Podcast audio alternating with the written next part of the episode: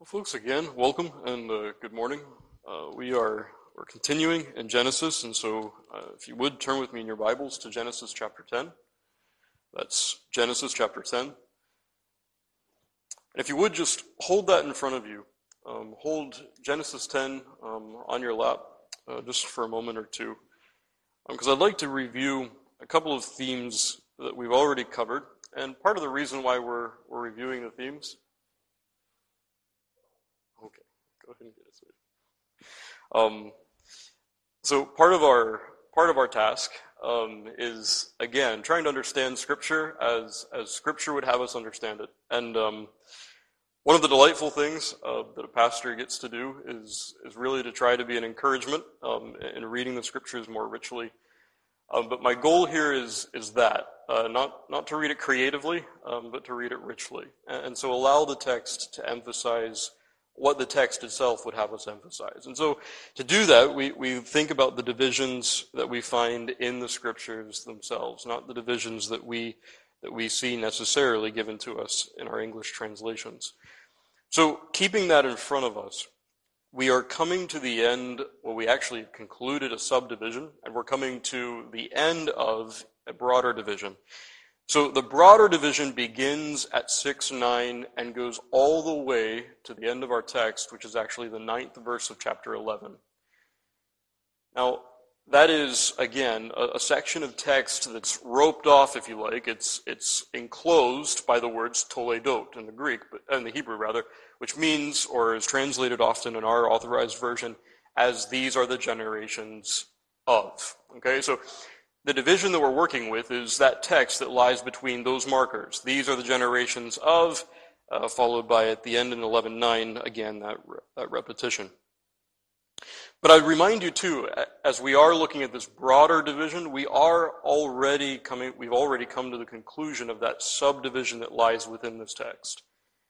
So, the broader division is 6.9 to 11.9. The more narrow division, or the subdivision, if you like, is from 6.9 to 929. And you remember, as we looked at that section, the flood narrative that begins in 6 9 comes to a partial conclusion at the end of chapter 9. Now, it's partial. Why is it partial? Well, you'll notice that there are themes that really come to a resolution. You remember in 6, of course, we have the idea of judgment. In chapter 9, what takes place? God sees the sacrifice and he is well pleased. That's the conclusion the judgment theme. Then you have the idea of the church's preservation. Again, something promised in chapter 6, something that we see fulfilled in chapter 9, when Noah and his family leave the ark. And again, you have also, in chapter 6, a real decline in the church of God. The worship of God has been corrupted as people have mingled themselves with the reprobate line, the line of Cain. But when you come to the end of chapter 9, you see the church once again engaged in worship. And the idea there is she has really been purged, cleansed from that kind of intermingling, even though, of course, the church at this time has been narrowed just to the single family. So there is a partial conclusion to the themes that we saw in chapter 6, but it is only partial. In chapter 9, uh, sorry, chapter 11, we'll see really the conclusion of all that we saw in chapter 6. But I also would re- like to remind you before we look at chapter 10 that when we leave chapter 9, there are a couple of themes that the Spirit of God has already laid in front of us, and we really should keep in front of us as we read. First of all, we leave in chapter 9 the covenant that was promised. You remember, God had promised in chapter 6 the covenant would be made.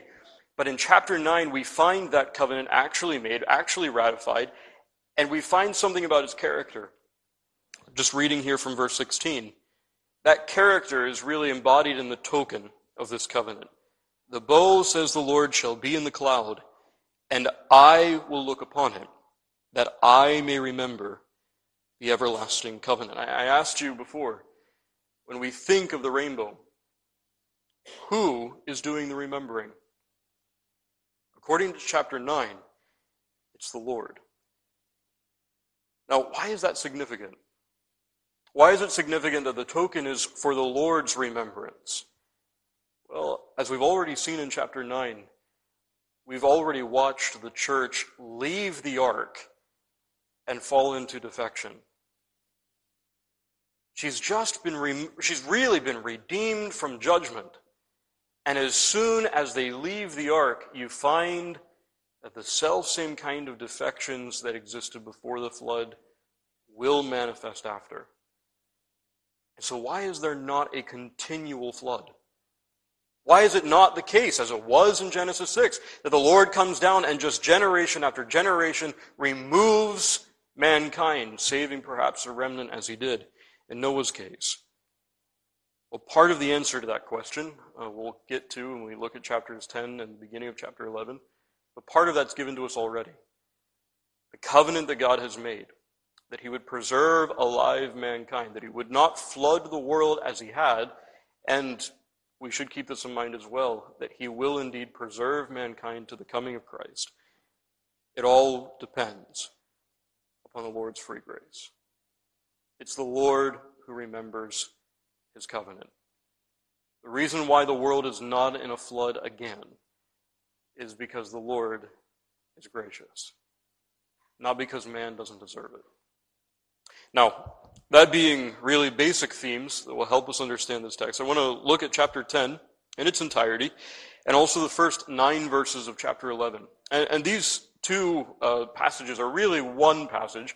The, the first that we'll take up, the, what we have all here is the 10th chapter, is really just the genealogical table. So in verses 1 to 5, you have Japheth's family. Verses 6 to 20, you have Ham with that subdivision of Canaan's line. That would be Ham's son. And verses 21 to 32, you have Shem's family. Verses 1 to 9, you have the narrative. Of course, the narrative being that of the Tower of Babel. And there are three divisions even within that text. The first four verses give us some account of the sin that has taken place. Verses 5 to 7 highlight the crisis that Babel really is. And then verses 8 to 9 really comes to a resolution of judgment. So that's really the lay of the land for this morning. And, and I would like to read the text um, as we have before. Um, so I, I, will I'll be reading the text, uh, and as we read, just make comments uh, briefly through this. Uh, the genealogical table, my, my goal for this, um, I would say, is, uh, is just to set before you these, these writings as history. Um, and, and of course, if the scriptures are providing for us history that's foundational for the present existence of mankind, uh, we should expect that there would be parallels between what we find in Genesis 10 and what we find even among pagan writers. And that's in fact what we do have. Uh, we can actually find, um, in many of the cases in Genesis 10, uh, through the pagan writers, where these folks ended up what families they constitute, and, and even what nations, um, what nations they would constitute even in our own day. So that's how we're going to approach the text. So go ahead, if you, if you haven't already, turn with me to Genesis 10, and starting there at verse 1, and we'll commence our reading of the text there. Now these are the generations of the sons of Noah, Shem, Ham, and Japheth. And unto them were sons born after the flood the sons of Japheth, Gomer. I'll stop right there. So, Gomer was likely, uh, from Herodotus, likely uh, one of the leading members of the Cimmerian tribe in Greece. What's striking about that is the Cimmerians in Greece would have had descendants who ended up in the British Isles. Um, so, and we actually even find that. Uh, C Y M R Y, Cymry right? Um, that sounds very similar to Welsh, doesn't it? And for good reason. Um, there's very much historical basis for us to say that Gomer, at least his descendants, would have ended up really populating this part of the world. Um, and so Gomer, uh, likely, um, we probably would call him dad at one at one stage in our own timeline. But so Gomer, son of Japheth, Azaz, and Magog. Uh, he would have been East Armenia or Southern Russia. His descendants would have occupied those areas. And Madai, Iran slash Media Persia, would have been his descendants' homes. And Javan. Javan would have occupied most of mainland Greece. and Tubal and Meshech, that would be west central Turkey, and Tiras, and we're not quite sure where his family would end up. And the sons of Gomer, Ashkenaz, this would be the descendant of Gomer that would have occupied most of Germania, and his descendants likely would have then came over to Brittany. And Riphath, that would be east Turkey, and Togarmah, that would be west Armenia. And the sons of Javan, Elisha, that's Sicily, and Tarshish, Spain. Kittim, Cyprus, and Dodanim, that would be southern Greece. By these were the isles of the Gentiles divided in their lands, every one after his tongue, after their families, in their nations. And I would just remark there, obviously in Genesis 10, we are dealing with history that has not quite taken place yet. Uh, what we're given here in Genesis 10 are the division of the nations and the scattering of the nations that would take place after Babel. But we're given that information, of course, before we're given the Babel narrative in chapter 11. Verses 6 to 14, we have the sons of Ham. And the sons of Ham, Cush, that is certainly Ethiopia today, and Mizraim, that would be Egypt. Um, the word in Hebrew for Egypt is Mitzrayim. Um, and Phut, that's northwest Africa, and Canaan. And of course, that would be Palestine. And the sons of Cush, Seba and Havilah, and Sabtah, and Raamah and Sabtechah. And the sons of Raamah, Sheba and Dedan. And Cush begat Nimrod. Now, Nimrod literally means we will revolt. It's literally what his name means. We will revolt. And he began to be a mighty hunter, mighty one in the earth. He was a mighty hunter before the Lord. Now, how do we make sense of this? What do we make of him being a hunter? And then what do we make of this idea that he was a hunter before the Lord? The scriptures are helpful at this juncture, I think, to keep in mind. I want you to notice how Zion talks about her persecutors. Our persecutors are swifter than the eagles of heaven. They pursued us upon the mountains. They laid wait for us in the wilderness. And I could actually go to a whole host of texts where the persecutors of the church are described as hunters. These ones who are either fowlers or, or genuine hunters going through the mountains stalking their prey. When we look at this text, what we'll see as Nimrod becomes a mighty one in the earth he becomes the man who builds Babel. In fact, that's exactly what you have in the text. Wherefore it is said, even as Nimrod, the mighty hunter before the Lord, and the beginning of his kingdom was Babel. Who was king in Genesis 11? Nimrod. This was his creation. And not only Babel, but Erech and Akkad and Calneh in the land of Shinar. Out of that land went forth Asshur and builded Nineveh and the city of Rehoboth and Calah and Resen between Nineveh and Calah, the same as a great city. The word great there should be kept in mind that same kind of greatness that Nimrod himself had. That is a provoking man. That is one who stood before the Lord, stood out, as it were, before the Lord because of his rebellion. And Mitzrayim begat Ludim, and Anamim, and Lachlevim, and Naphtuhim, and Parashim, and Casluhim, out of whom came Philistim, and Caphtorim. In verses 15 to 20, you have then the subdivision. And the subdivision is one of Ham's sons. That's the sons of Canaan. And Canaan begat Sidon, his firstborn, and Hath, uh, Hath is really the root from which we get the word Hittite. Okay, so this is the beginning of the Hittite realm.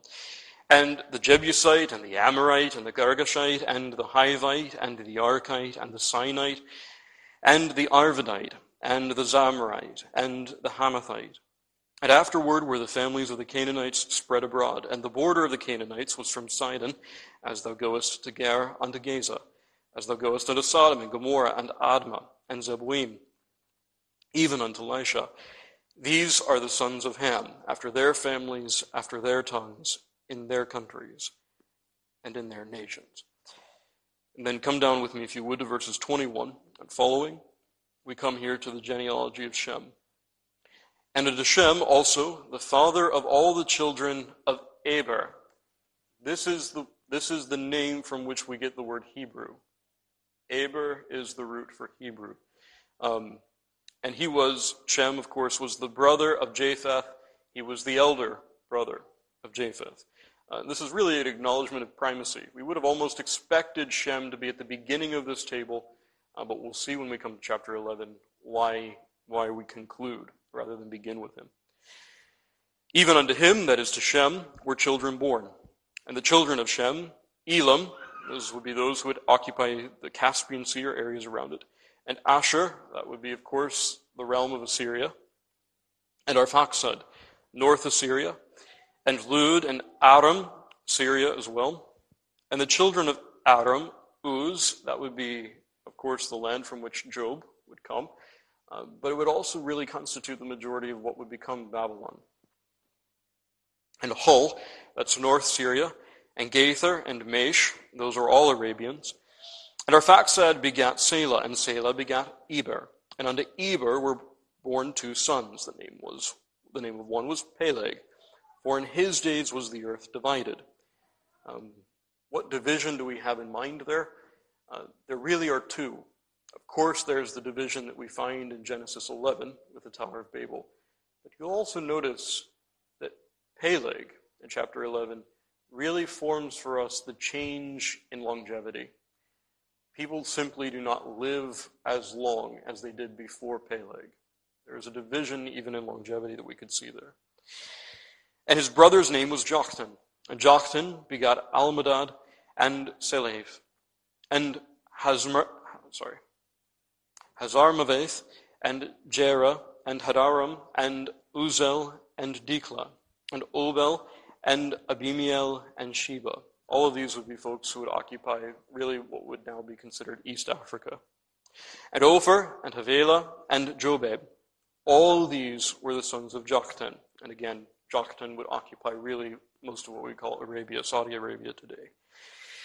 And their dwelling was from Mesha, as thou goest unto Saphar, Saphar being really the westernmost parts of India, a mount of the east. These are the sons of Shem after their families, after their tongues, in their lands, after their nations. These are the families of the sons of Noah, after their generations, in their nations.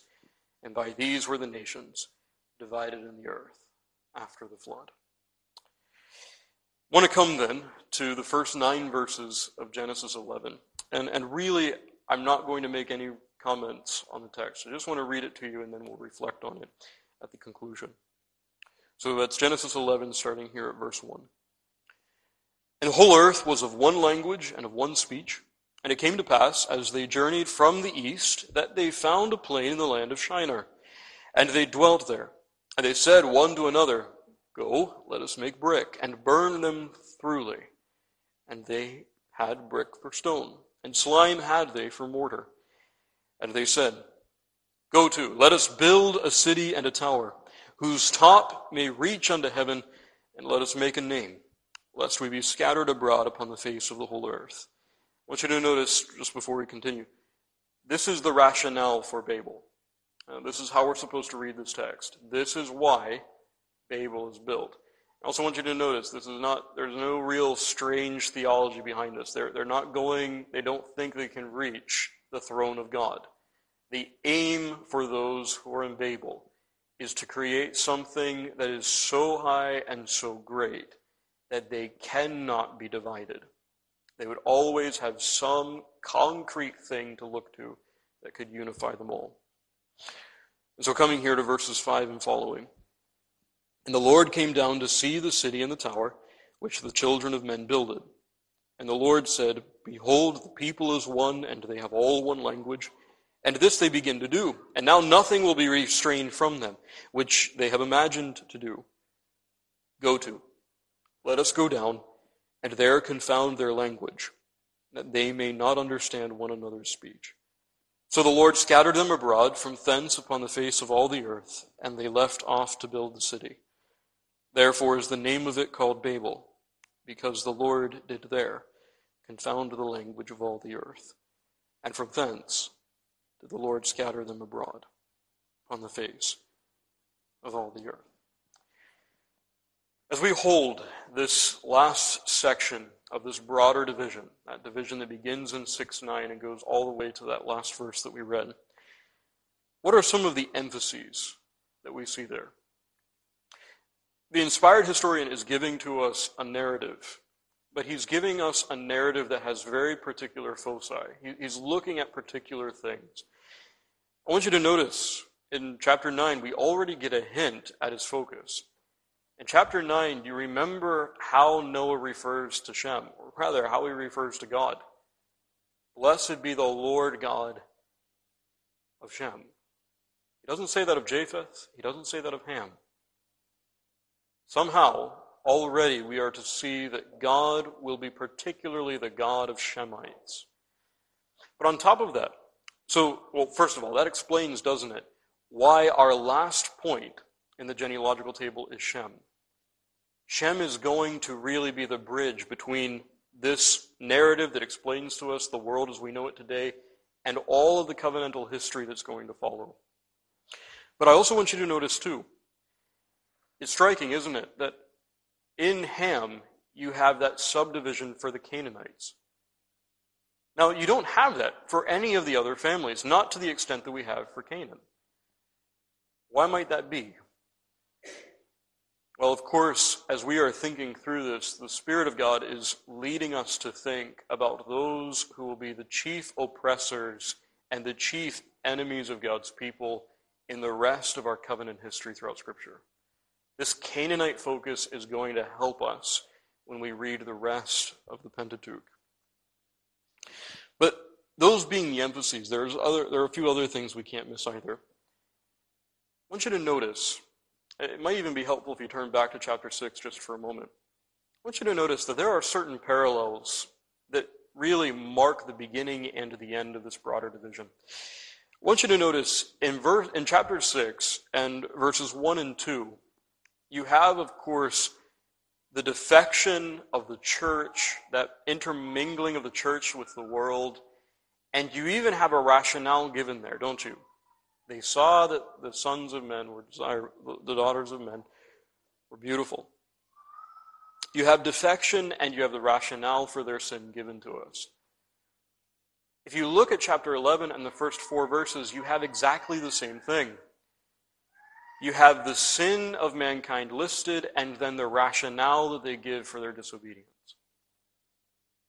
But then, if you come down to verses 5 and following in chapter 6, you have this language where God seems to come down from heaven and he seems to see something.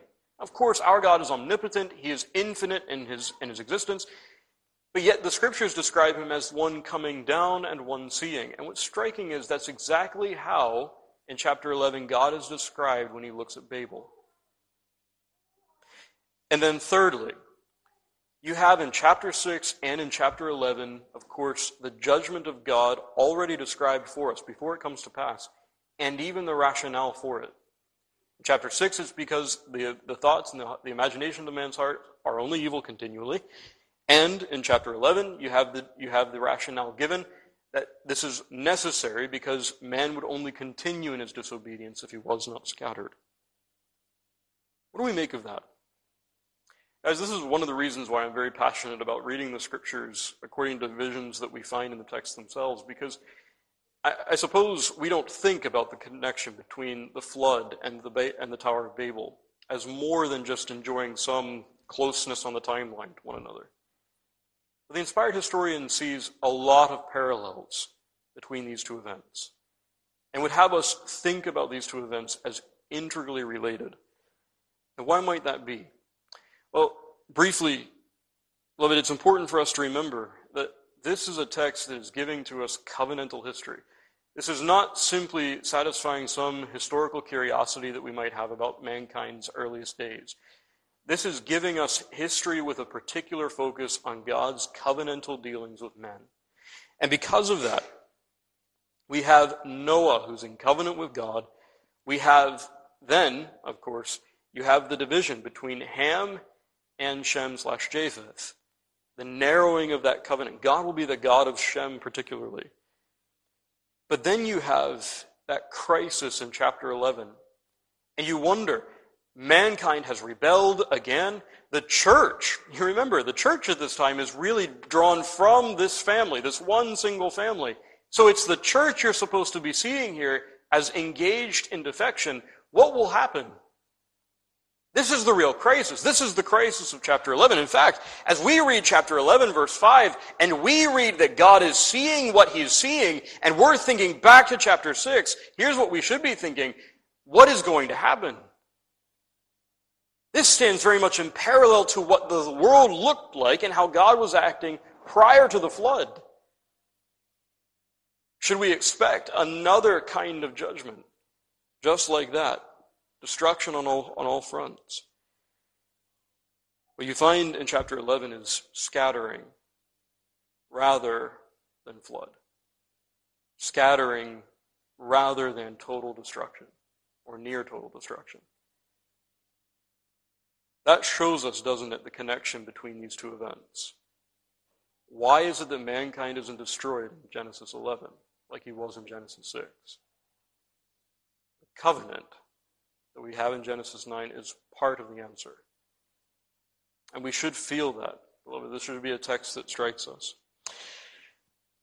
Very briefly, um, folks, I you, you know I love history, um, and so I couldn't I couldn't forbear, but I, also need to tell you too that this is a huge text um, when we're thinking about human history, and uh, perhaps it might surprise you to find that this table that we're given in Genesis 10 actually explains for us the rise of idolatry in a way that um, uh, it, it's really staggering, actually. Let me give you a few examples, and, and I'll, I'll close with these.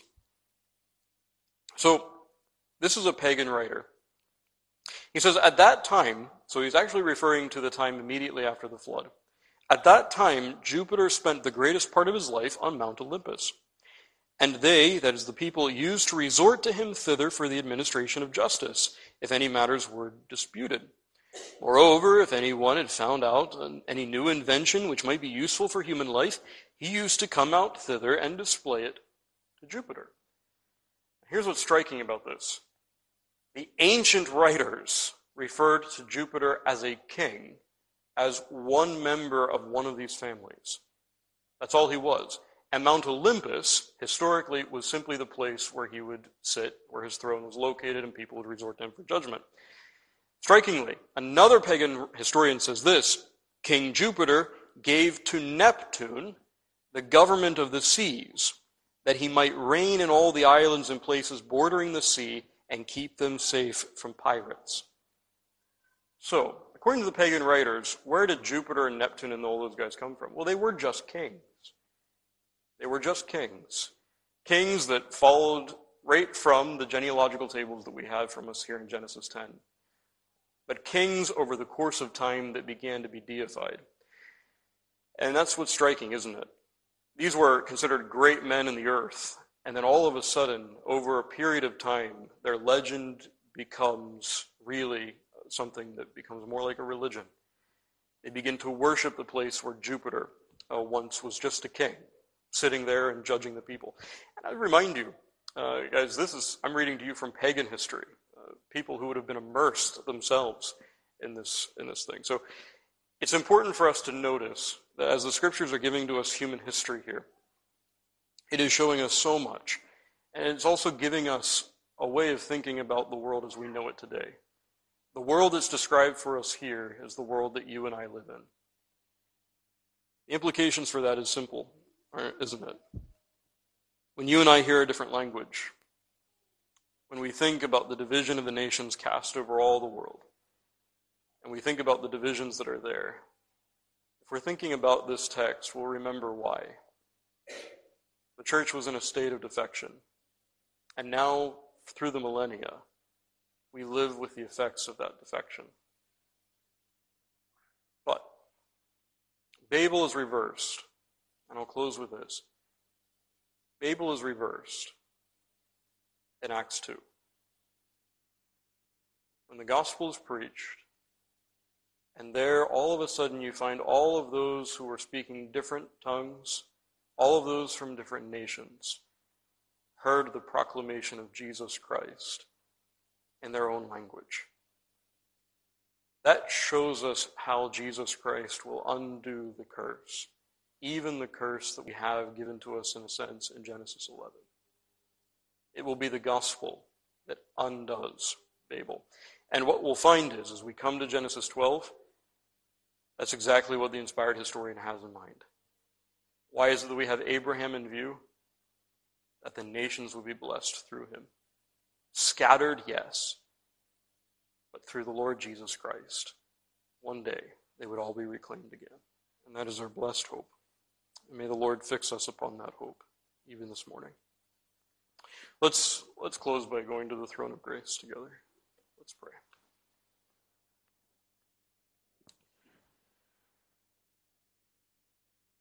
Our blessed and eternal God, we come before you with thanksgiving. Father, we thank you that you have given us your word that is a sure place to stand.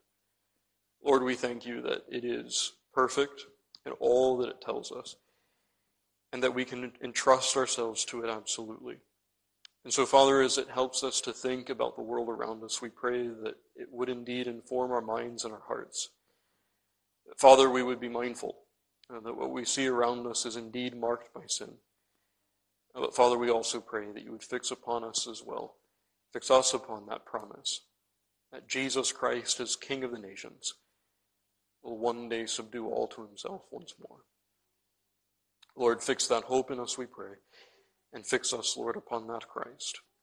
For we ask all in his blessed name. Amen.